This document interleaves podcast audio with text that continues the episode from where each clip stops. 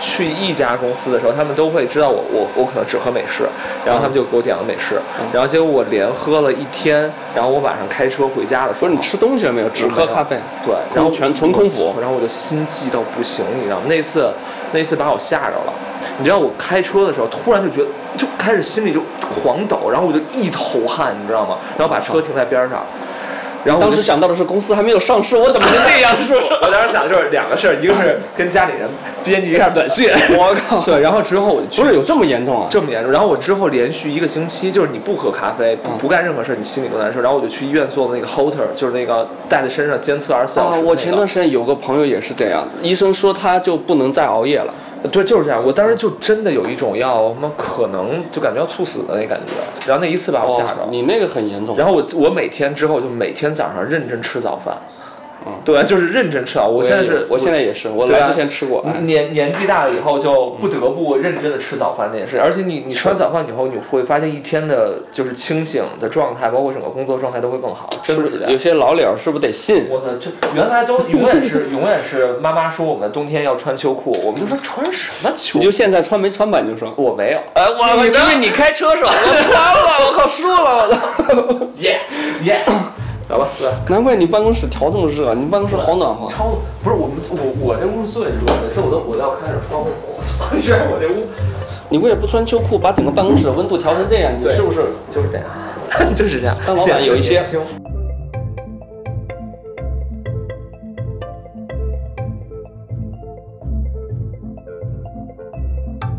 他也碰一个，来吧，以茶代酒，不容易。我们起码约了有两个多月，约了两个月了。这两个多月，元宇宙这个词儿也发生了 翻天覆地的变化。弄得我们其实内部已经基本上禁止这个词了啊！啊，等会儿，那你们现在的那个替代词是什么？叫 Web 三点零。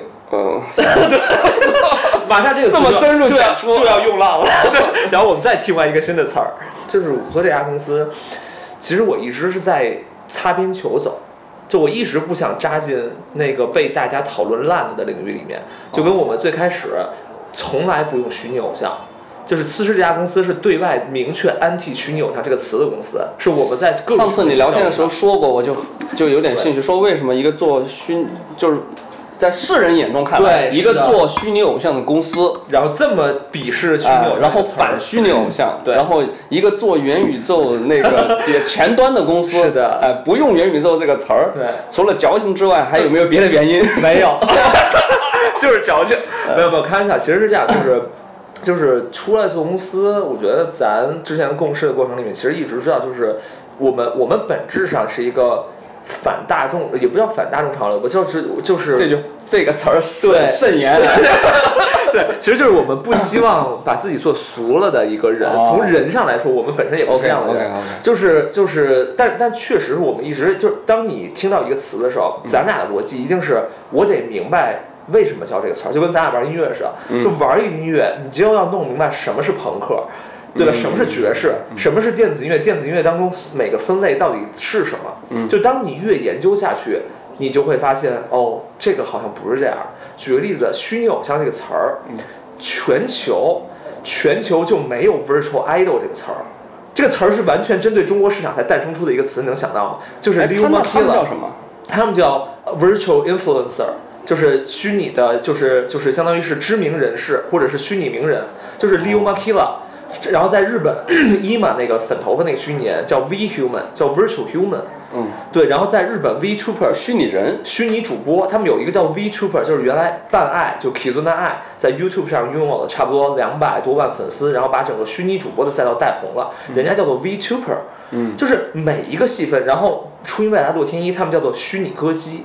对，就在全为什么我们公司用的所有的词儿，尤其是我们在差不多在一九年、二零年的时候，把公司整个变成了我们统一要用 virtual beings，virtual beings 就是跟 human being 那个词是一样，把前面换成了 virtual，virtual beings 这个词儿也是北美市场甚至是全球市场对于虚拟人赛道一个大的统称，叫做 virtual beings。然后这个词就是如果我们理解 human being 是人类的意思。但 virtual beings 现在很多人说它是虚拟人，但在我们看来，我们把它翻译成了一段话，叫做人类在数字世界的存在形式。嗯，这个叫做 virtual beings。但中国市场有一个这样的特点哈，就是这个词儿一般，你你不怕那个水土不服嘛？就是你强推一个另外的一个词儿，因为大家也其实已经接受了这个词儿了。其实这就是你你说的，我们我们一直在。在创造一个你看起来独一无二的机会，那个机会就是大家都认知，大家都在做虚拟偶像，甚至我们可能别人认为要次是虚拟偶像赛道的头部公司，嗯，但我们在这个时候用我们的方式，用更有话语权的方式去告诉大家，我们在做的这个领域有更多的细分。其实就是你你你要慢慢成为这个行业的定义者，这个定义者很重要。比如说最开始你知道我们做《戏影江湖》，我们《戏影江湖》当时一六年、一七年。真的是国内第一个提出来跨次元的一家公司，嗯，虚拟加现实交互。那个片子我也看了，对对，所以那个片子我们上来就主打的叫做跨次元的内容，然后之后有了各种的类似，比如说什么综艺节目，然后各种的新的概念，然后开始普及跨次元这个词儿，嗯，然后虚拟人这个词儿不是说我们先提出来这个词，而是我们在大家都认知我们是虚拟偶像的时候，我们现在在在用各种方式去普及我们在做的是虚拟人赛道的各种细分领域。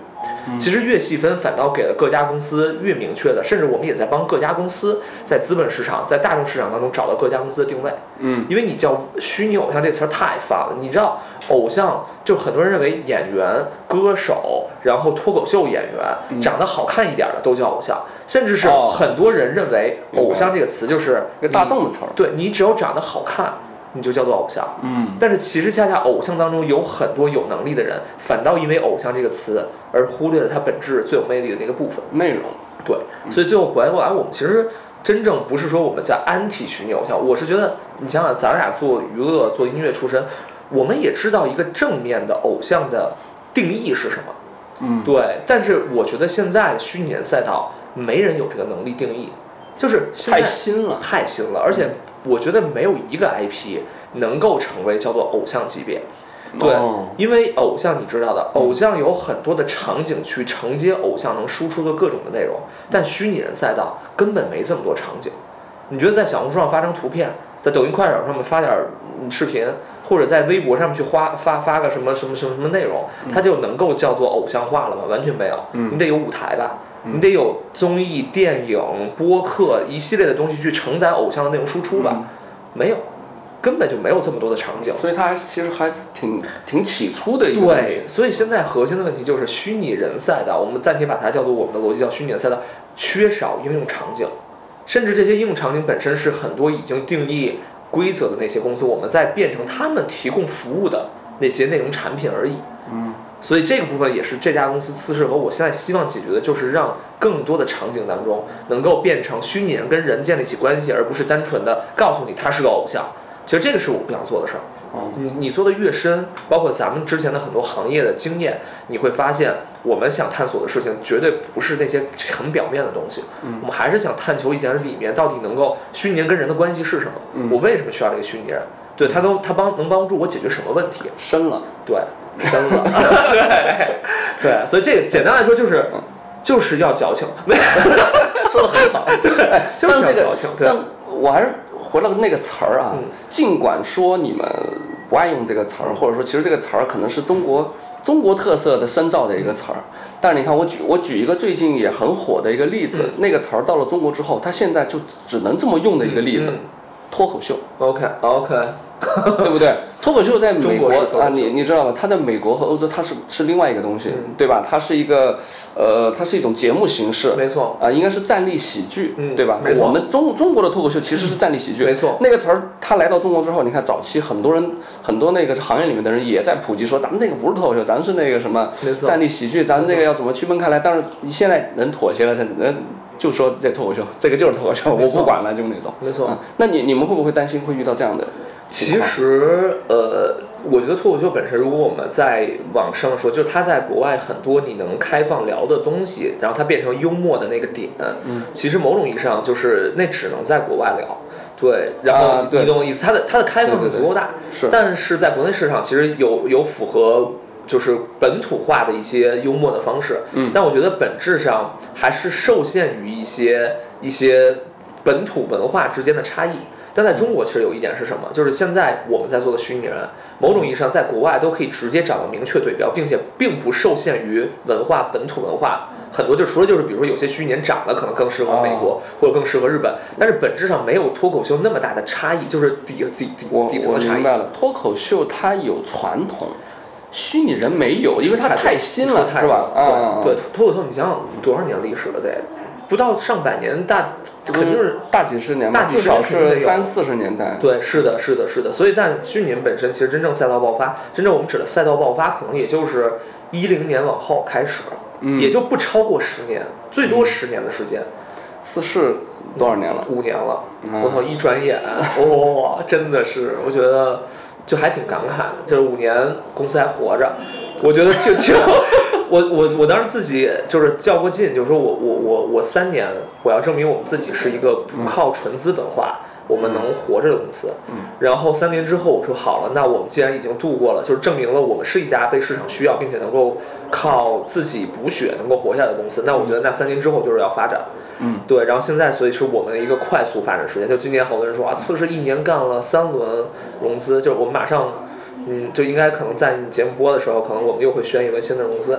这个是什么？A 加加还是？其实算 A 加加，A 加加，A 加加，A 加加之后的 B 我们也差不多了。嗯，对，所以我们又同时马上 close 两轮融资。对。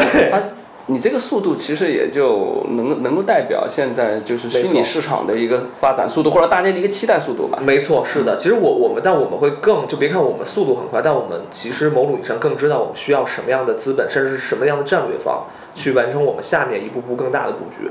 对，行，听到这儿我的感觉就是速度再快也得吃早餐。没错，要不然就会心悸。对 对，早晚得心悸。对。我得先补一个迟来的东西啊。嗯，我们招呼还没打。哦，Yo，What's up, man？今天是今天邀请我的好朋友啊，陈燕。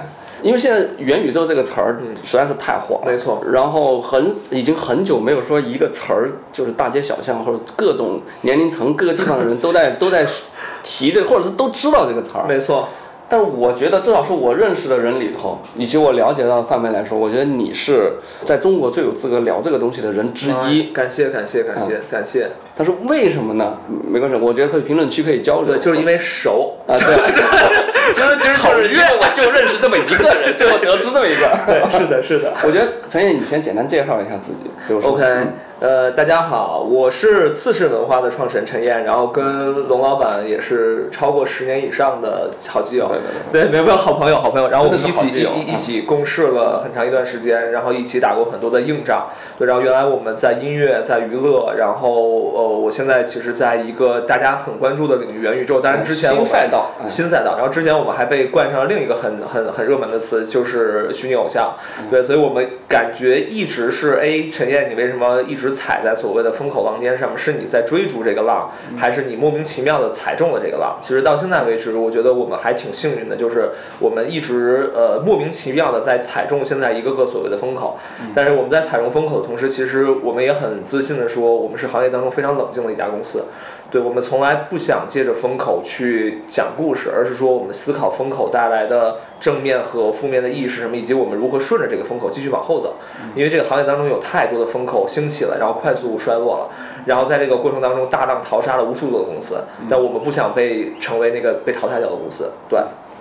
你那词儿熟的，你说多少遍了？你就平时这这段话应该是第一次说，是吗？有我有很多肌肉记忆，你知道？你知道我很有很多，我跟投资人或者跟很多的合作伙伴，甚至很多的那个客户聊的时候，我那助手小白，你知道？他说：“陈燕，你你已经变成肌肉记忆了。”嗯，就当我把很多我们的 BP 以及我们在讲的所有事情说出，我真的不夸张，说出两百遍的时候，你很难不变成肌肉记忆。对。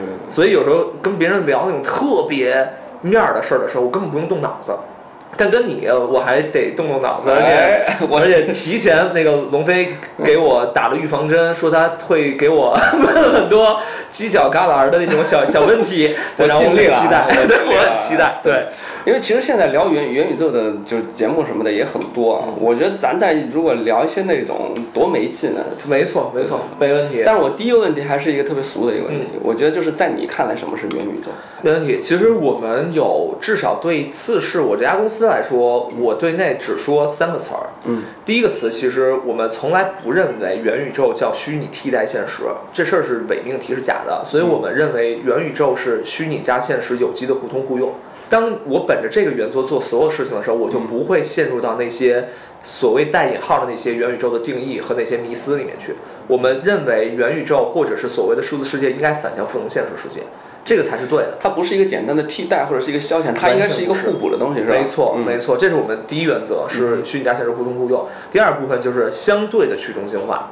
相对去中心化这个事情，当然有很多人认为啊，是不是区块链，然后虚拟代币等一系列些有的没的东西？但我们觉得，确实是让更多的人有机会参与进来，并且相对在一个公平的一个原则之上，希望大家参与到这个共建互联网的可能性当中去。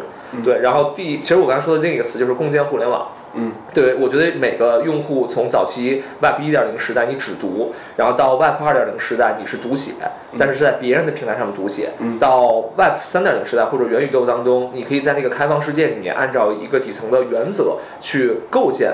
跟很多人、很多公司一起去构建的一个世界，可以创造了。对，没错，叫做叫做共建互联网。所以我们觉得虚拟加现实互通互用，相对去中心化，以及呃呃用户可以参与共建互联网，这个事情就是我们认为的元宇宙和我们刚才说的那个词儿 Web 三点零对我和次世的影响，以及我们的一个目标。当然，目标其实是一直在慢慢调整的，在当下这三个词儿就足够我们用了，已经。对，嗯，其实你说到第一点啊，正好其实跟我下面那个问题有关。哎，这么巧？哎，对，哎。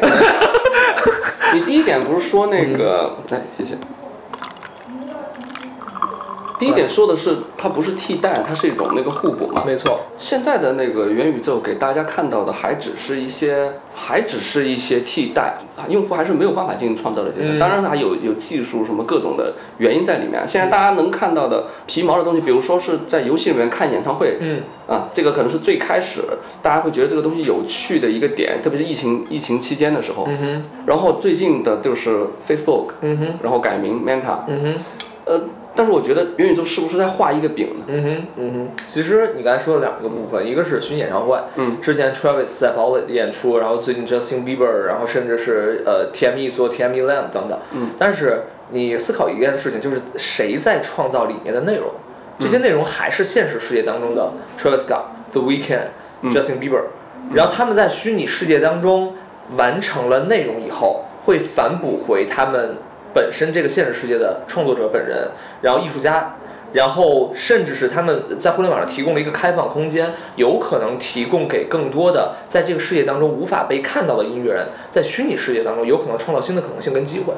现在你知道很多的互联，就是大概很多的音乐平台都是一九或者是二八原则，有百分之十的就是歌手或者是艺人去分走了百分之九十以上的流量。是对，但在虚拟世界当中，那个规则当然头部艺人会有头部艺人的依然大的声势，但是其实给了很多就在抖音、快手像这样平台上面给了很多，我们不说草根，是那些有才华的未被大家看到的那些音乐人，在一个新的场景当中新的机会。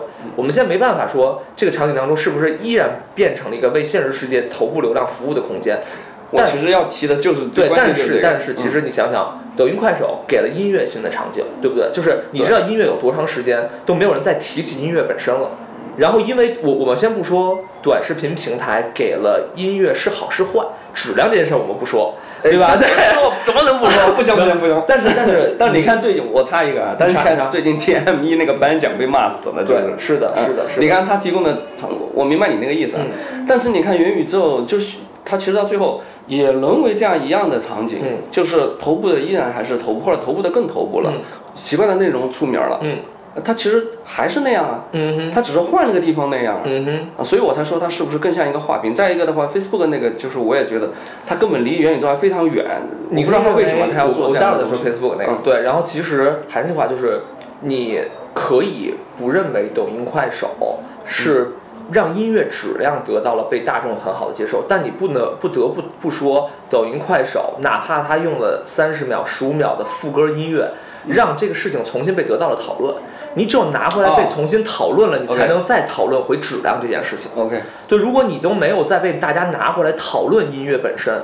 那你又何尝何尝说什么是音乐的质量？先把场子炸起来，然后再去伪纯真，是吧？所以就是 VR、AR 这些场景，你可以认为本质上，我只是我个人的认知，它就是提供了一个跟抖音、快手这些新的呃场景一样的新的可能性。在这个场景当中，你不排除，也许因为它的。呃，就是沉浸式的体验，让用户重新对好音乐、对高质量的音乐有了新的玩法。比如说古典音乐，我们现在在跟我们有可能会跟就是一些古典音乐行业的人去玩一些有意思的东西。你知道很多年轻人听古典音乐是没有耐心的，但当你在一个数字世界当中，你适当引导大家去给他一个场景，也许就会让大家大家对古典音乐听它的耐心会增加。那这个事情就是我们现在就是在国外，其实有很多有意思项目，待会儿我分享给你。那些项目就是不断的在用沉浸式的体验，让大家重新再接受这些看似枯燥，但是很有很有深度、很经典的这些内容本身。就是说，你的意思就是，他大家可能没有耐心去音乐厅去听听古典音乐，但是我戴上那个眼镜之后，我可以去有机会，对我有机会，或者说我起码好奇心也会先去，也会去那个虚拟音乐厅里面去听一下。是的，万一听了就喜欢上了，没错，听了不喜欢那就不喜欢，那没办法，说明你去真实的音乐厅可能也不喜欢，是吧？是的，刚刚我们聊到电子音乐，对，聊那些不能聊的事儿，然后，但你想想，在在数字世界里面，就是 immersive 这个沉浸式的体验，如果加上电子，加上那些声光电。在一个足够沉浸式的世界里面，你会获得的是非常棒的体验。就跟其实呃，国外有家公司叫 Wave 嘛，Wave 在做的就是专门 VR 的呃音乐社交平台。但是其实 TME 有投资他们，然后他们做的就是 The Weeknd，做了 John Legend，做 Justin Bieber。然后他们之前在做在 VR 中的体验是非常好的，就是你戴上眼镜以后，你再看 John Legend，你可以看觉得他本人在你面前，然后你还可以扮演周边的人，你感觉有一堆人在陪着你一起听这个音乐。然后明明就是你一直在家里面，但你感到了一个社群。群感，你感到了一堆人跟你参与到了音乐的场景当中去，当然，尤其是在疫情最严重的期间，所以它提供的可能性，我们其实永永远都是辩证看一个问题，就是不会说这个事儿是非黑即白，对它一定有好有坏，但是我觉得它给了我们想做的音乐场景一个新的可能性，嗯，这个可能性我们先不谈音乐质量，但是多了一种通路，对它拿回来能让大家重新讨论音乐在那个场景当中的可玩性，这已经我觉得它的意义就存在了，对。然后 Meta 在做的事情，其实某种意义上，呃，我我们也是个人认知。其实你知道我们为什么用 Web 三点零？Web 三点零大家就是一个很开放的，Web Web 三点零真正就意意味着是一个共通开放的世界。但是 Meta 或者 Facebook 的加博想做的，其实是基于 Facebook 在呃 Web 二点零时代的生态去建构起的一个闭环的 Metaverse。对，就是闭环 Metaverse，就是基于 Instagram，基于 Facebook。基于他自己的 Oculus，然后构建的一个场景，说白了就是你知道 Facebook 是一巨大广告公司，对，它只要在一个新的场景当中去盘活自己已有的用户，我感觉他还是因为业务业务的前瞻需要才做这个事情。对，但是你知道扎克伯格有一个事情之前大家其实被忽略了，你知道扎克伯格最开始是想发币的人，他是最早想发币的人之一，然后这个事情被美国国国会给呃给驳回了，就不允许他发。但你想想，如果他当时把币发了。他自己建构了一个跟呃 Ethereum 就是以太坊一样的链跟币的生态体系的话，其实它就会构成一个蛮完整的一个 Metaverse 的帝国。对，但是币的事情现在就是就是正黄了。对，因为因为国家某种意义上，就美国国会，你知道最近跟那个 Web 三点零的那些公司，Coinbase、FTX 这些美国在做呃 FT 在做虚拟币的公司，做了一次非常正规的听证会。嗯，因为他发了币，其实未来他如果虚拟世界里面，他就其实成立了一个国家，等于说是。对，然后但是呢，当时国会对扎克伯格是特别反对的，就是那个那个视频，就是他一直在 diss 他，就是一直觉得，因为大家觉得 Facebook 在垄断。在垄断，所以美国国会的态度就是我要反垄断，所以你想干什么我都 diss 你。但是这一次在跟这些真正在区块链呃或者是在在 Web 三的公司，真正那些很新的公司，甚至 Coinbase 已经是一个上一个一个上上上上市公司，对，一个一个是相当于是美国的一个一个一个正规的一个货币交易体系了，它是基于虚拟币跟法币之间交换等等一系列完成的公司。你知道他们一系列的美国国会对他们展示的态度就是特别亲和友好。嗯，然后并且说，希望你们确保 Web 三发生在美国美利坚共和国。啊，对，所以就是就这个事情一定要发生的话，还是在咱这儿发生吧。对，而且但是他的态度就是，我不希望让大厂再大了，我不希望他再垄断了，我不希望 Facebook 再垄断了。啊，那跟咱们国家最近几次约谈也小你小心啊，有说话小心啊。其实是这样的，是这样的，就是我觉得就是国内也是某种意义上，我们探讨探讨出来，就是他们不希望垄断再再垄断了，甚至不希望在下个阶段。再被这些现在已有的超级巨头们再垄断了。我觉得总的来说是那个国家系统对富可敌国的一个体系东西出现的一种警惕吧。没错，我觉得这是一定，我我是我是坚持站在这个立场上的，因为我觉得在这个世界当中还是不应该有人能够有足够那么大的话语权去定太多的规则，这个事情是危险的。对，所以你你综上所述，你就知道，其实真正即使是美国全球市场对于这些事情态度是什么。嗯。然后以及我们一直开玩笑似的说，Web 三点零和 Metaverse 会相对变成一个强制认知。嗯，你你现在已经感受到这件事儿，它已经开始强行的在洗我们每个人的脑了。对，当然洗的人还是那帮真正定规则的人。嗯，微软、英伟达、Facebook、Meta，然后甚至是某种意义上 Elon Musk 也是参与者之一。所以我觉得，但是很好玩儿，就是我们成为了始作俑者之一，就是在本土去完成一个。就是在这个体系内，我们能够完成的，我们开玩笑似的说，四是我们想做的是 Web 二点五的公司。哦，对，因为我们不觉得，我先上半个台阶试试。对，而且我们不，我们觉得未来就是一个元宇宙和一个中国式元宇宙。对，如果我们我们觉得我们就是我们认为中跟现在的世界格局差不多嘛，就是这样子，就是这样，所以我们把它叫做 Web 二点五。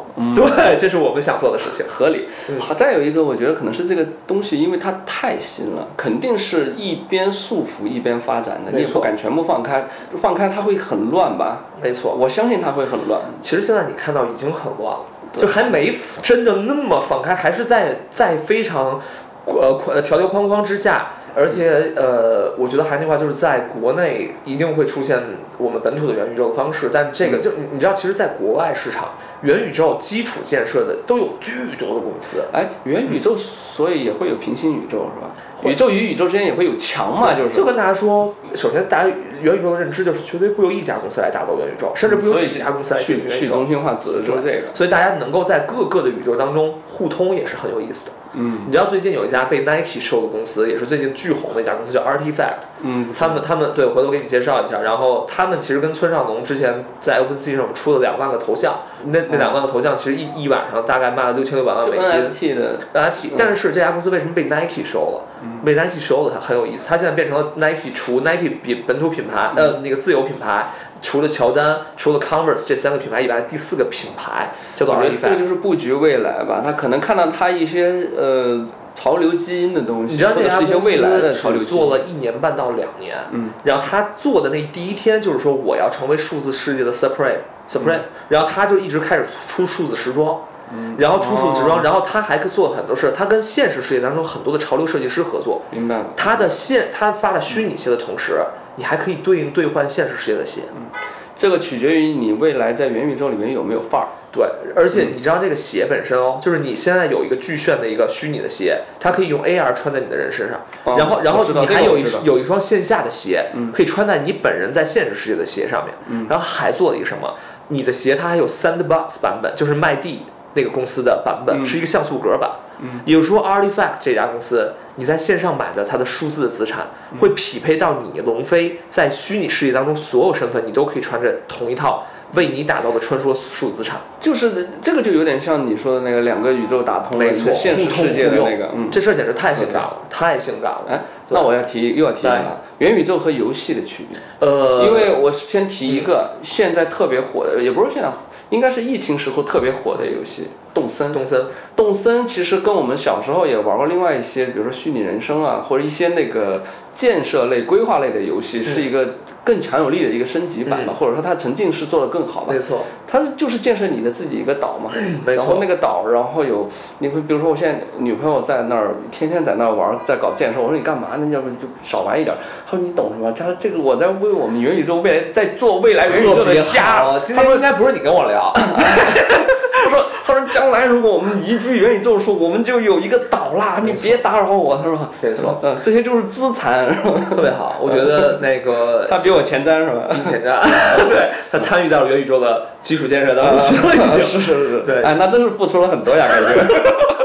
就是我，我觉得其实游戏就是未来元宇宙当中的一个个的组成。”就换句话说，有一本书啊，特别喜欢叫《有限跟无限的游戏》嘛。这些游戏世界所有的，比如塞尔达什么各种，这些游戏全部都连起来，对，大家都可以串进去，对，其实就是元宇宙，我可以这么理解吗？嗯，某种意义上，它已经接近了那个定定义，因为我们现在没有人办法，呃，没有真的办法可以定义所谓的元宇宙。但是国外，我说那家公司特别有意思，那家公司最近拿了三星，拿了 Adobe 一大笔钱，拿了一千三百万美金。那家公司叫做 Ready Player Me，那家公司做什么呢？它你可以拍照生成自己的 avatar，生成自己的数字人形象，然后你可以穿一千多款 VR 游戏，用同一个数字身份。哦。它通了 VR Chat，也就是说你拿你的数字身份聊天儿，然后跳出来以后你就见到光剑游戏里面去玩光剑。索尼跟任天堂乐意嘛，就是 对，然后他把 OK 这个如果融上了，它就是一个大型的。所以他就拿身份先穿了，这也是我们今年在做的事儿。我们在做用户数字身份的通用接口。啊，明白。你懂我意思吗？就是，然后那家公司还干了一个每个游戏的任意门。没错。然后，然后那家公司还跟我刚才说的那个被 Nike 收购的 Ready Player Me 还有合作，呃，那个 Artifact 还有合作。合作什么呢？就是 Artifact 出的数字鞋。穿到 Ready Player Me 做在每个个的用户数字身份身上，去穿一千多个游戏，全通，也可以穿到刚才那双耐克啊，没错，啊，所以就是你就想到了这个就是互通互用。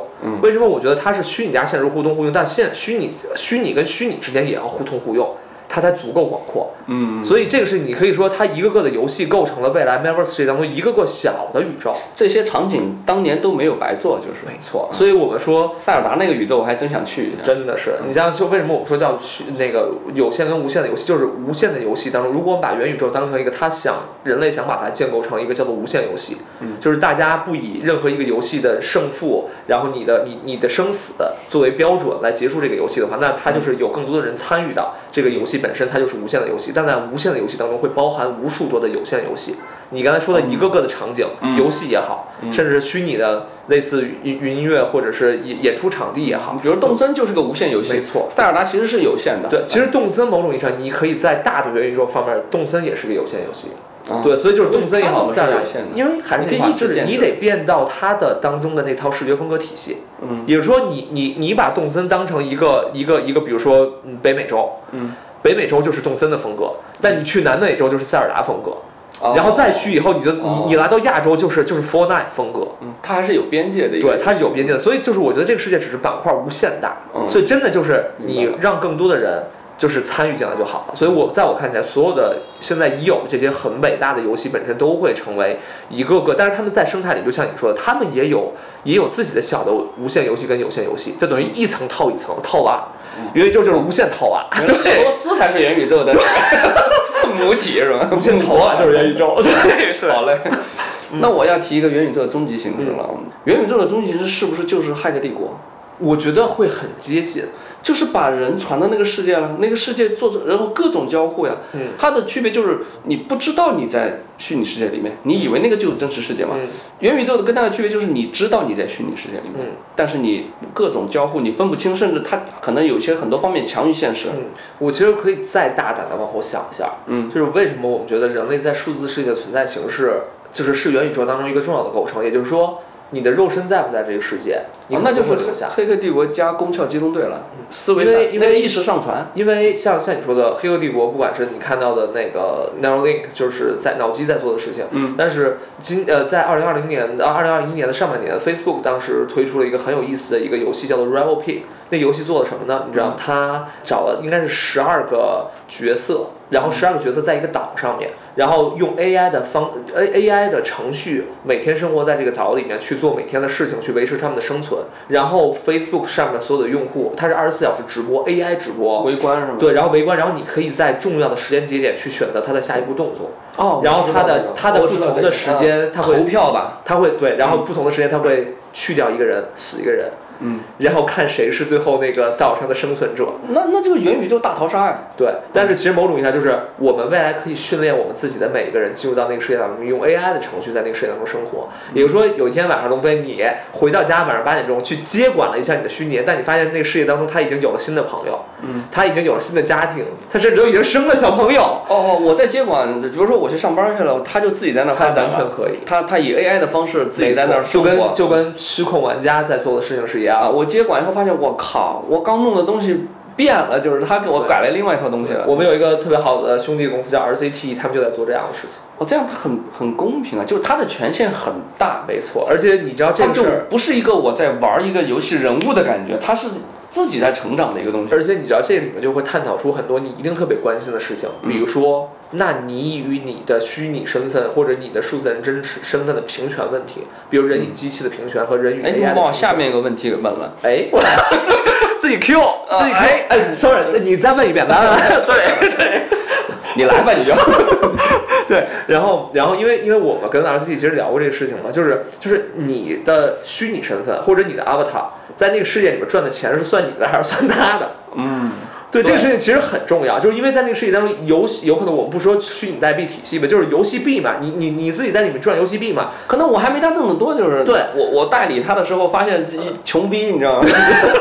然后我上班去了，他又回来时候发现哥们儿已经住上别墅了，就那种。对，所以就是这个事情是很值得讨论。所以在在在新的我们是不管是元宇宙也好，还是 Web 三点零也好，还是 AI GC 的时代，就 AI 人工智能有更强的能力的时代，它会诞生出很多新的法律、道德伦理一系列的问题。嗯，所以这个事情是我觉得是你特别感兴趣的。是的。对，然后这个等于这个其实我是想在后面问的一个东西，就是元宇宙里面的阶级矛盾和产权经济的一些东西，一定会有，一定伴随着新的问题产生。对，那那就但是但是你也不知道未来有什么新的约束，所以是吧？对，就跟现在 NFT 市场，大家都在说啊，这 NFT 火，大家都在进场，但是其实你说 NFT 市场，某种意义上就是新的割韭菜嘛。就是咱们很冷静的看这个事情。我我担忧的一点就是，我感觉在元宇宙里面，未来两极会更分化。嗯，我觉得我们没办法马上回答你这个事情，因为它有太多的可能性还没尝试过，你没办法确定它是一个披着去中心化的中心化的壳，还是一个真的去中心化。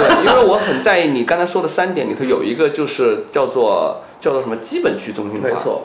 对我，我们觉得适当或者是基本的去中心化。是的，就是这个词，我们没有办法确保它就是真的是去中心化。没错，就像你说的，它可能披了一个去中心化的外衣，实际上它就是有中心的。那些中心更加强大和不可控。嗯嗯，这可能也是目前很多国家它在限制这个东西的一个原因。没错，嗯，它在约束它的原因，它怕到时候连国，它可以在那个世界里面，它可能会大于国家。没错，比如说你货币的跟现实世界一些兑换兑换关系，你涉及到刚才讲的虚拟人，他他人工智能挣的钱，你说他是你的嘛？他不应该。是你的，那他是谁的？他是不是就是那个伪中心的？是的，对吧？是的。所以这个问题，我觉得就是现在没有人能够真的解答。但是某种意义上，你可以认为现在所谓的去中心化已经带有中心化了。对，只是中心化这些人，对这些中心化的人可能换了一个方式。就是被限制的那些人，他现在就是 中心，就是中心啊。对，包括那些现在在呃 NFT 上那个第一桶金的那些朋友们，或者是那些制造者们在发布产品的那些人。而且 NFT 现在有门槛，不是每个人都能进去发布自己的东西。没错，没错。它它已经形成一定的封闭的那个早期的垄断的形式已经出来了。没错，没错。那后面跟进那些人后面怎么办呢？对，其实我觉得，但但换句话说，就是还有很多人，比如最近特别红的那个 BAYC 那个无聊猿的头像。无聊猿的头像现在变成了全世界最交易量最大的 NFT 的头像，他们已经超过十亿美金了交易量。然后它它其实就是由还有那套猴子已经那套猴子。那套猴子也猴子也出那个已经爆炸已经爆炸，好像是环球还是哪个已经签了一个叫 King Shark，那个组合的名字都都起来了，叫 King Shark，就跟 Gorillas 一样，签了四只猴子。对，你知道我昨天刚才刚跟其他公司分享完猴子的故事，你知道猴子有一个很有意思的事情，就是。呃，我们先不，我们抛开中心和不呃去中心化这件事情先不说，但是猴子，你知道有特别好玩的地方，它为什么变成了猴子？为什么变成了全世界最当红的？有一些早期的一些方式，但首先做猴子的人是普通人，嗯，是普通的人，这个事情是很重要的。不管最后怎么样操盘，明白了，平民故事，对，平民故事。然后在这个过程里面，你知道它开放了一个 NFT 当中一个非常有意思的权益。你知道最开始最开始在 NFT 领域当中，Crypto 头像红的那个公司叫做呃叫做 Crypto Punks。做了像素格的头像，对那个巨红，在这个赛道当中爆发。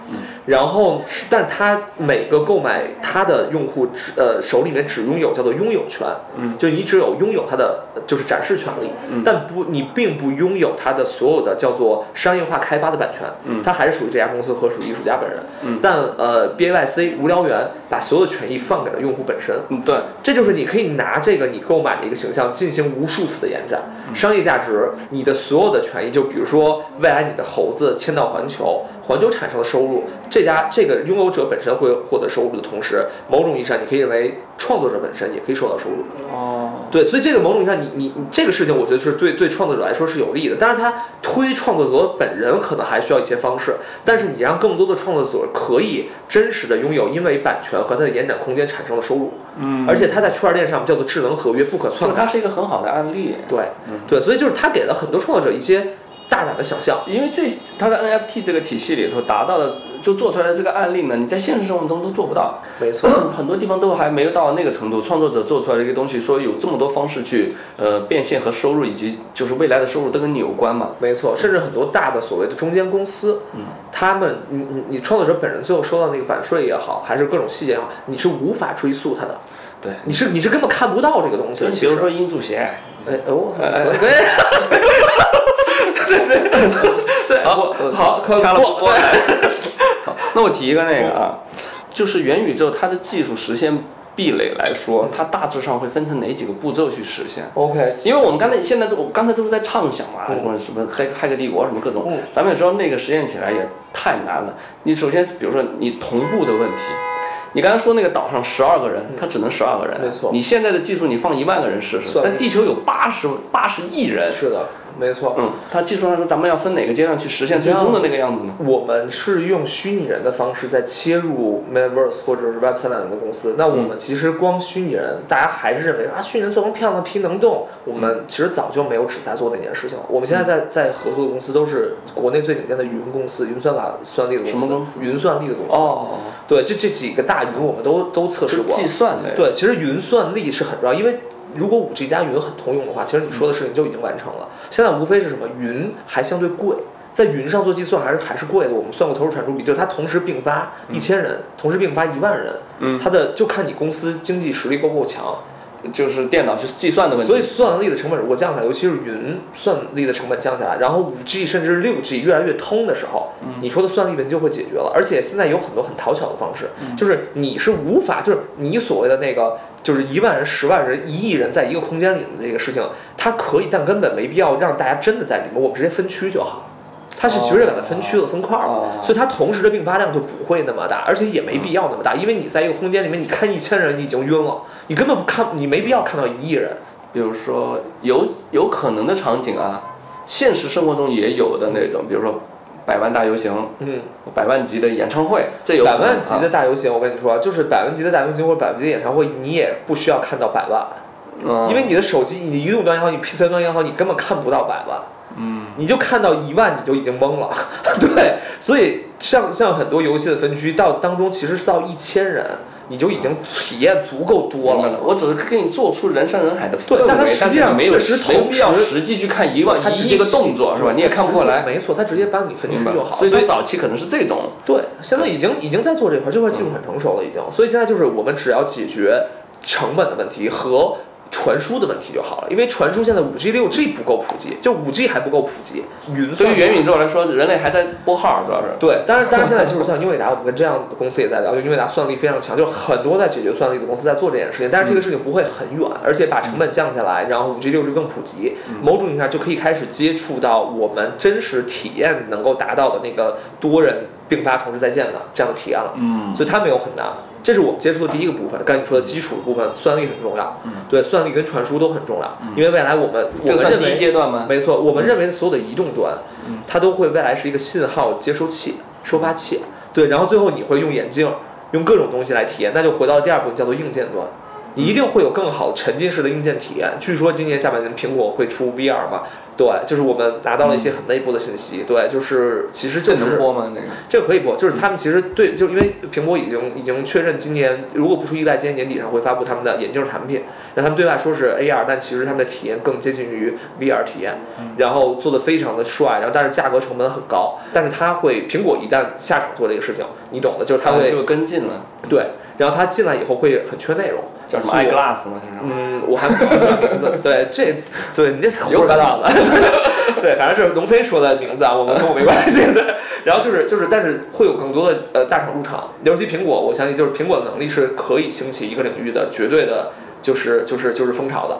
对，然后但是在在这个过程里面，当然很很多硬件端还达不到，比如说眼镜的，就是它的那个，我忘了它的厚度，好好像是我之前听做 AR 的朋友来说的话，其实它的眼镜的厚度这个难度技术解决巨高，就它是一个绝对的一个一个一个一个硬件端的一个壁垒了，对对，非常非常高的一个技术壁垒。但是某种意义上，就是你可以认为硬件端本身结合我们刚才说的所有的算力，这件事情会开始让大家有更好的沉浸感。所以第二阶段是硬件儿，对，硬件儿一个是技术的突破，再一个的成本要降下来，要不然没法普及。对，然后他们一定会加速整个的元宇宙内容的生产，因为最终从大家进到那个世界里面，总得有理由吧？你知道 Roblox 回回过头来说，Roblox 是真正让大家对元宇宙这个词儿有绝对概念的一家公司。Roblox 就是今年呃去年的时候四四百亿美金上市，然后现在已经超过五百亿美金，主打。十三岁以下的 Metaverse 世界，然后就是这家公司是真正把元宇宙这火给完全点爆的一家公司。然后他们说了几个八八个重要元素，从娃娃抓起嘛。对，从娃娃抓起。他们当时说了八个元素，呃，身份、朋友、沉浸式、经济体、文明，然后是呃无处不在，就是随时随地、低延迟，然后还有多样性。这八个部分是它构建的一个元宇宙的基础元素。这是 Roblox 提出来，我觉得很有道理的。他也聪明啊，因为孩子的需求毕竟还是少。对。等他们成长起来的时候，他跟着这个技术一起成长，等于说这个东西就是他。他就认为上元宇宙是一个天经地义的事情，没错，就是他们培养的是真正的人一代元宇宙用微信什么一样公民，那帮公民是真正他们在培养的，然后从娃娃抓起嘛，对，第一代元宇宙那个公民，没错，所以就是我们自然在做成年人的元宇宙的时候，以及我们在构建一个个元宇宙的基础设施建设和场景的时候，就非常合理。嗯嗯，对，所以就是就是，但是他说那八个元素当中，其实首先就是元宇宙最开始提出来的八大元素，咱们说对或者不对不一定，但是我觉得还蛮有道理的，嗯，就有很大的参考价值。对，但那你刚才说的其实是第一阶段、第二阶段，但我在我来说，他们是平行发展的阶段，缺一不可。啊，对，所以我们说的云算力跟传输，然后呢，第二部分是硬件端的发展，VR、AR，第三部分其实是 AI，AI 很重要，AIGC 特别重要。我们为什么现在大量的我们跟小兵在合作了 AI 的访谈者？我们现在在跟大量的 AI 公司，我们在训练 Purple 我们那虚拟 DJ 二十四小时不间断打碟。我们在训练那个事业当中，就未来除了我们有很多的。真实人工操作的朋友以外，我们还在很多场景当中要需要很多 AI 的支持，嗯，所以 AI 是重要的。只是说现在 AI 被大家觉得很多应用场景，我觉得有点把大家大家觉得哦，这是个人工智障，对。但其实你知道 AI 在我这边，我们接触了这么多 AI 公司，我们投资人网易啊、小兵啊等等一系列伟大公司，我们看到 AI 在当下能做好三件事儿，嗯，第一个事儿就是模仿，它可以无限的模仿，嗯，第二部分就是学习，它可以比人类。读就是或者是输入更多的信息，嗯，阿尔法狗，比如说，对，然后第三部分，对，叫做判定，判定就是就跟下棋一样，你有规则，嗯，你在规则范围之内用模仿跟学习就会知道怎么赢你了，对，所以这三个部分就是你你在越细分的领域当中，他的能力会变得越强，反倒很多人说 AI 就无所不能，那就完犊子，就是就是让你觉得巨智障，但是你把领域全部切分好了，他是个健身教练，他是个心理医生。他在规则里面可以做到无所不能。没错，所以当下一个时代 Metaverse 上有一一需呃就一系列需要数字帮人解决的问题的时候，他们会激发更多的功能。所以我觉得 AI AIGC 是特别重要的。对，然后最后一个部分，就当但在我认知最后一个部分其实就是区块链，区块链是重要的。区块链是那个世界的经济体底层，或者它叫做确权，区块链可以完成确权。对，确权很重要。确权是什么？确权相当于就是。你比如说，龙飞，你写了一首歌，嗯，这歌你只能去很多版权局来注册它，对吧？你需要注册它，然后但是你不一定能够真正意义上的让每一次的交易你歌曲的人都能够，你很通路的能够感，能够知道这个作品是创作者者是谁，或者有人买了你这首歌，拥有者是谁。对这件事情，其实你你是看不到这件事，而且你买你的歌曲的人，买断你歌曲的人，下一步动作。嗯，你也看不到他干嘛了。嗯，但是其实，在区块链上，所有的东西都是通过智能合合约的方式全部公开透明。你可以看到全流程，等于说我我也接入大数据嘛，这个意思。然后，并且这不会真的有人在侵权，它就很多时候你你知道很 tricky 的很多事情在在在现实世界当中存在。但是你你这首歌今天此时此刻上传了，上传到区块链上以后，它会给你一个哈希值、哈希码一个编码，那个那个编码就是不可篡改的。这个东西是永远不能动的，而且你做每一步动作的时候都可以追溯到源头。这个事情其实，在现实的事现现实当中很难，不是说一定做不到，但它很难，流程很长，在你在区块链上很完整，而且你的交易动作其实也非常好。你知道国内有一家国国外有一家叫做 Royal 的公司，Royal 的公司，现在国外的很多艺人在上面真的在发 NFT 的音乐。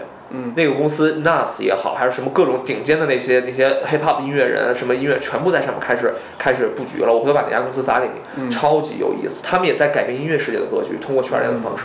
对，所以我觉得中向都是未来啊，这些都是，而且它其实就在发生，因为音乐人已经靠这个事情在在赚钱了。嗯，他们已经在赚钱了。当然，当然，区块链本身还包含了很多，你知道，很多现在很红的叫 GameFi，叫做链游。嗯，你知道很多第三世界以下国家的人在拿一款游戏改变他们自己的生活。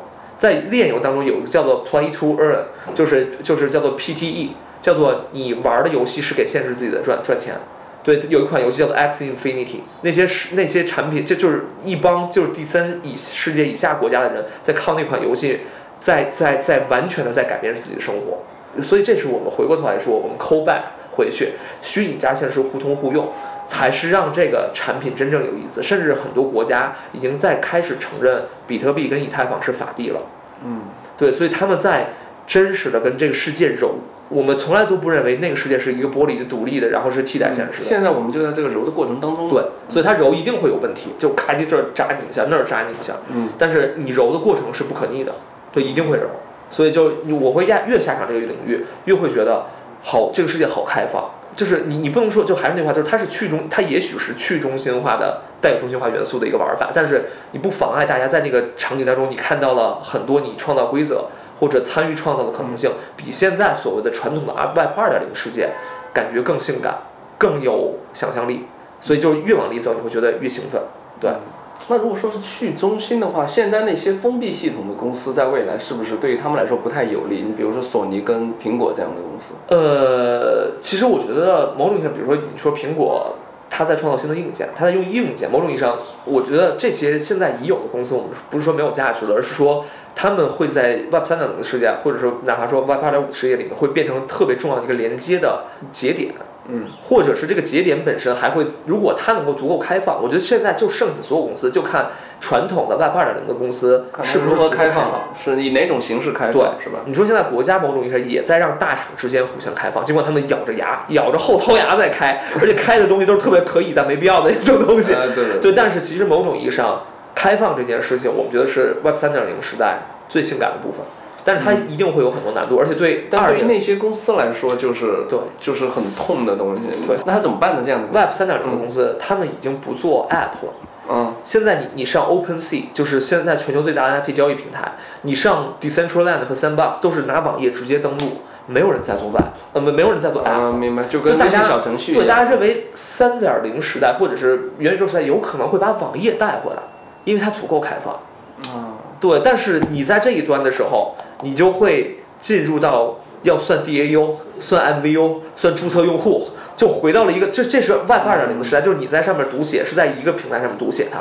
这这才这还挺复古的这个。对，所以就是就是为什么 Web 三点零，大家现在在玩的方式是回到了一点零时代的网页，又又有点赛博感出来的。对，很有意思。像你你做所有的 OpenSea 跟压根儿没做 App。然后 Decentraland 所有的东西都都是在做 Web，你直接打开网页就登录，感觉他就是就如果是这样，他们是不是想未来他想一个方式就行了？对，所以他把它更开放。嗯，对，所以就是我我们一直觉得说，很多很多 Web 二点零的大厂可能会成为闭环的生态宇宙。嗯，有可能会，我觉得它依然有存在的极大价值。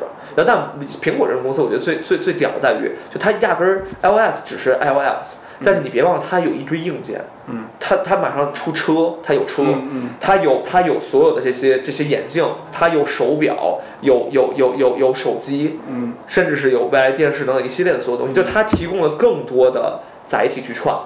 对，就是苹果屌就在他自己做一个生态也足够牛。他自己做了一个小宇宙啊。对，然后这个小宇宙未来他还会用别的方式。可能有某种方式提供一个接口就行了。对，只要把接口做，所以我们现在在做的是用户数字身份的通用接口。那我们未来有 iOS 版，有安卓版，然后甚至是 for 未来的硬件，不同的平台我还在适配它。所以我觉得，哇，这个工程很浩大呀。嗯，很，但是很有意思，这个是真正我们在参与建设的那个爽感。嗯，对。而不是单纯的只是拿一个虚拟来说它是元宇宙，这事儿这事儿不 work 也不 make sense，对听起来意思对于玩游戏的人来说哈，就是你将来有了这样一个接口的话，你就可以去任何一台任何一个游戏公司去玩游戏，就不需要买其他他们的主机了，就是这个意思。是的，现现在你要玩一个游戏，你得先买它的主机。任天堂跟索尼的游戏，没错啊，没错。所以在这个过程里面，我们的大的挑战就在于，我们要说服很多可能依然是二点零时代、Web 二点零时代那些最牛逼的公司，去尝试给我们开放出那个可能性。啊，感觉是不断的在打破的一个过程。所以这个超爽。超爽，对，所以而且我们已经开始打破了很多了，哦，对，所以就当你打破这个时候，你能够用你的想法让这些比我们巨头成百上千倍的公司能够开放给我们的时候，你会说，哦，这是一个极大的成就感，超大的成就感，对，嗯，OK，其实我最后一个问题是一些元宇宙的软问题哈，多软。软 软到 软到最基础的。OK，就是一个人他停留在元宇宙的一个理由是什么？嗯，其实换句话说，就是呃，我们我我我对我影响有特别大的两个产品，嗯，一个就是在很早的时候，在零七年美国就已经做了一款产品叫 Second Life。就 Second Life 里面，我我们会经常有时候讲到这个故事。当时其实就是呃，我去曹斐那个 UCA 的那个展，啊，我也去了。你去了？你知道他在楼上有一个作品，然后是是那个呃，就是拿 Second Life 做的一个作品。然后他在里面有个小黑屋，小黑屋里面做了一个叫做 I Mirror 的一个作品，一个影像作品。然后那个作品当中有一个 part 是什么？他在那个世界当中化身成为了一个公民，叫做中国 Tracy。然后他在里边对，然后在里边就很多三 D 的建模的那个，没错，没错，没错。然后他在里边认识了一个叫哈月的来自 San Francisco 的人，哦，然后那个人在那个世界当中，他两人就开始聊哲学，他们完全不在乎现实世界任何人的身份，嗯，然后在那个世界当中成为了很好的朋友，甚至是高于友谊的朋友，嗯。然后，但是曹伟是 for 威尼斯双年展做的这部作品，在终结这个作品的时候，两个人在一个舞厅里面跳了一支舞，用预设的方式，当时还是非常的像素，就就是就是精度看起来很很低，对，很很低像素的方式在里面跳一支舞，然后。但是是用打字机的方式，还在里边打文字。然后他那个人会问他：“哎，你建议建议我换成另一个 avatar 的形态吗？”然后他就换了一个皮肤，换一个老人的皮肤。然后曹伟说：“哎，你这个皮肤也还不错，挺帅的。”边跳舞边说：“然后说我父亲七十三岁了，我母亲六十八岁了，所以您呢？”然后这个人说：“我其实已经六十五岁了。”嗯，所以就是在然后然后之后，这不就早期 QQ 那个骗人 网聊骗人游戏？但重要的是什么？你知道之后曹斐去 San Francisco。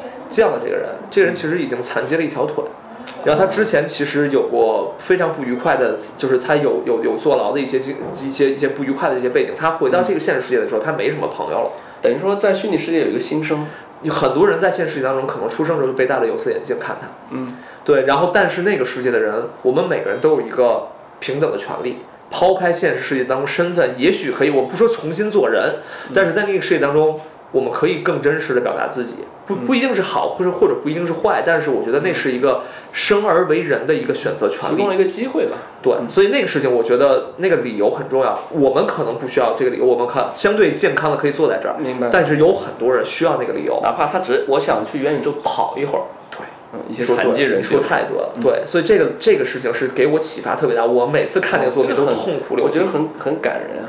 对对，我觉得那个那个理由对我来说特别重要，所以，我我们我们我们今年呃去年在公司团建的时候，我们就在聊我对内部的员工洗脑 PUA，呸呸呸，对对对，那个给他们讲一件事，我我们在创造的虚拟人 Virtual Beings 这件事情，嗯，不是在给我打工，我觉得我们在每个人在创造一个给自己解决问题的一个方式方法，嗯，对，这个我刚才说的那个事情是一个 i Mirror 给我的启示，然后另外一个部分其实就是一个叫做 Replica，Replica 那个产品其实是一个在国外现在。有上千万用户的一个跟 AI 对话的产品，就它就很像赫，很像电影赫当中的那个产品。对，然后在在国外，其实很多人会跟他聊天儿，然后成为了朋友，成为了情人。他带了双引号以后，他还可以陪你玩角色扮演，你回去可以试一下，你反正喜欢。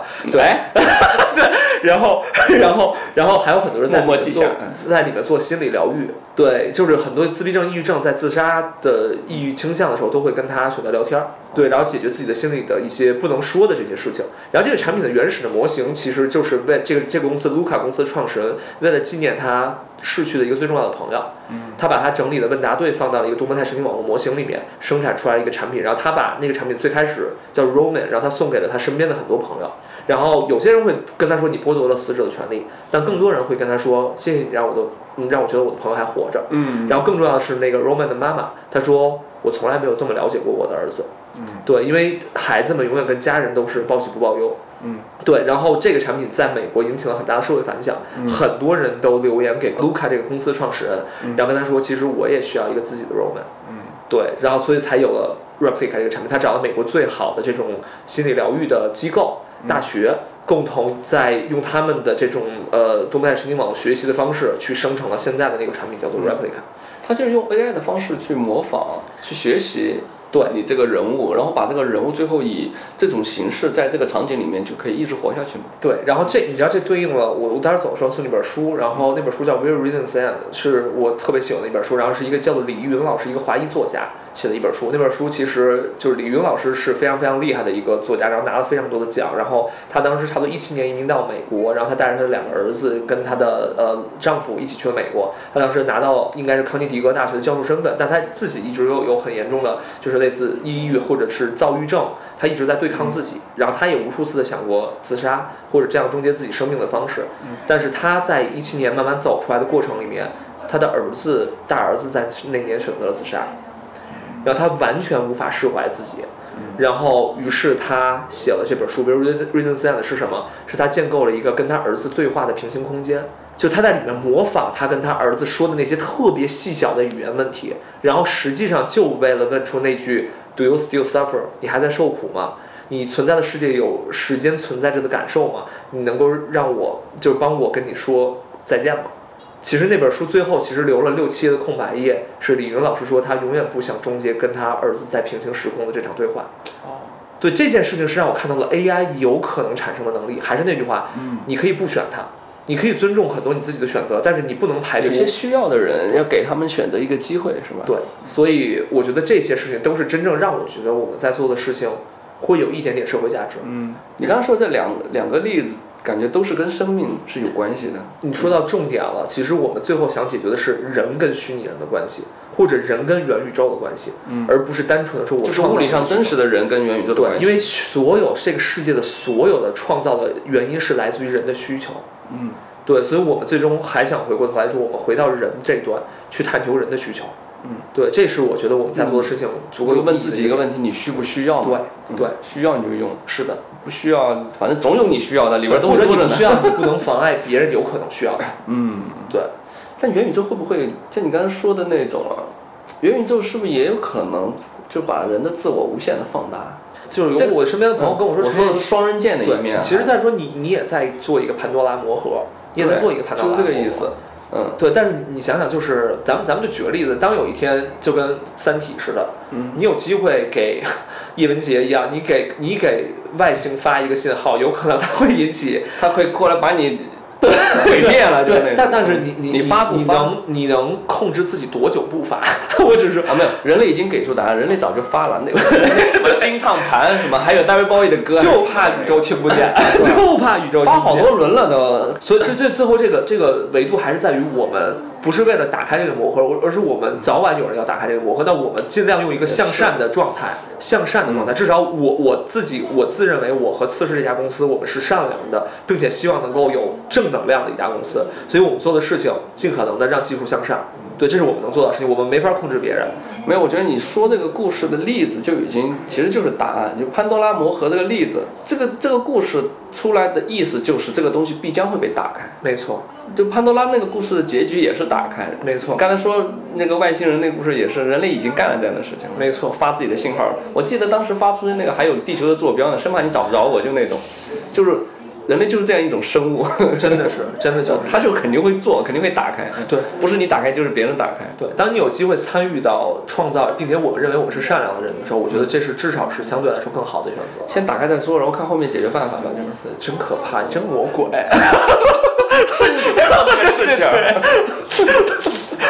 行哇，我觉得行，没难到你啊。对，然后我觉得，但你就跟你聊天，应该就是是我最想说的话，而不是那种敷衍的话。就是我觉得我跟很，我不是说投资人不好，我投资人都特别好。对，然后，然后，但是，但是我我们说的其实这些事情是我们真的在这么想。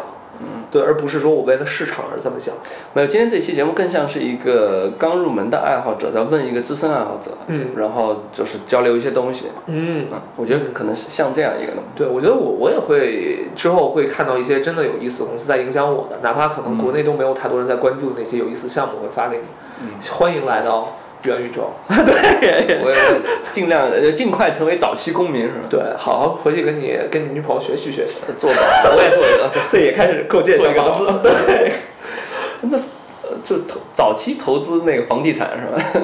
房地产投投，我觉得真不错。就是跟 NFT 跟房地产，我们在这儿不怂恿任何人去购买我说做投资。我说那个那个动森那个就属于早期投那个没问题。对，我觉得动森还是一个趣味性很强。你就说一下那个为什么不建议早期投那个虚拟世界的房地产？因为这个也炒得巨火。对，因为首先那个虚拟币在国家就是我再次声明，在国家是违法行为，大家不要炒币，不要发币。对，这个事情在国家是违违法行为。然后呃，虚拟币这件事情还是那句话，就是我们刚才一直讨论一个点，就是大家要有一个进去那个世界的理由。我们想先先找的那个理由，否则在一个世界里面，你把地做好了，但我为什么去呢？我在那里面没有，我我也许有我的虚拟形象，但我没有朋友，我没有我跟虚拟世界里朋友一起可做的事情。你跟他的世界的连接是什么？对，我觉得虚拟人应该在该在的地方做该做的事儿，而不是说我先有地了，我没有身份也没有理由。现在炒起来很高的原因就是很多人是以占坑式的那种。对，因为国外在炒。对，就是 Decentraland 跟 Sandbox 很红，很多艺人在里面花了好几百万美金、几十万美金在那里面去买了地，大家就觉得这就是未来。但是我我我们的理由就是我我得找到我能够认知范围之内理解这个事情有价值的核心点。就比如说还是那句话，就 NFT 或者是一些这种东西，我还适当找到理由，是因为它至少是一个数字艺术作品吧。嗯，对，它还有一些收藏价值吧。它那地。他那个地将来成不成立也都难说太多，是不是？就这件事，我我我带打个问号，是或者哪块地成立？如果塞尔达世界里头卖地可能有点用，因为他那 IP 大，将来他那个世界是有价值，他有一个独立的世界观，并且已经很多人认可这个世界观，我已经在里面。对你相当于现在你是在那个什么撒哈拉沙漠里面买了块地，那块地现在有没有价值？下面有没有石油？现在还不知道呢。对，所以为什么在下个时代，GameFi 炼油会很重要？就是大家在游戏里面，你边玩游戏边赚钱，这个事儿我我是接受，我是认认知可以的。但可能也是从国外先做一些实验吧，然后国内其实有些公司也在开发这样的过程当中。但是这个事情我更接受，而是纯给一块地。你像 Sandbox 跟 Decentraland 也是花了一些时间，大家开始认知它。但是有很多资本化操作方式，就像你说的，去中心化的中心化在操盘这件事情。对，要了突然。对对，所以我我觉得我们没有认知那个事情，我更想说做一做我给你讲的那两个故事是真的打动我，并且我有这个需求的故事。警惕虚拟房地产。嗯，对对对对对对对对对，呃，入市需谨慎。对，入市需谨慎，没错。嗯，OK，我觉得差不多了，挺好的。今天内容很干。很干，非常干，非常干。来，干个茶结束。干个茶，干个茶结束。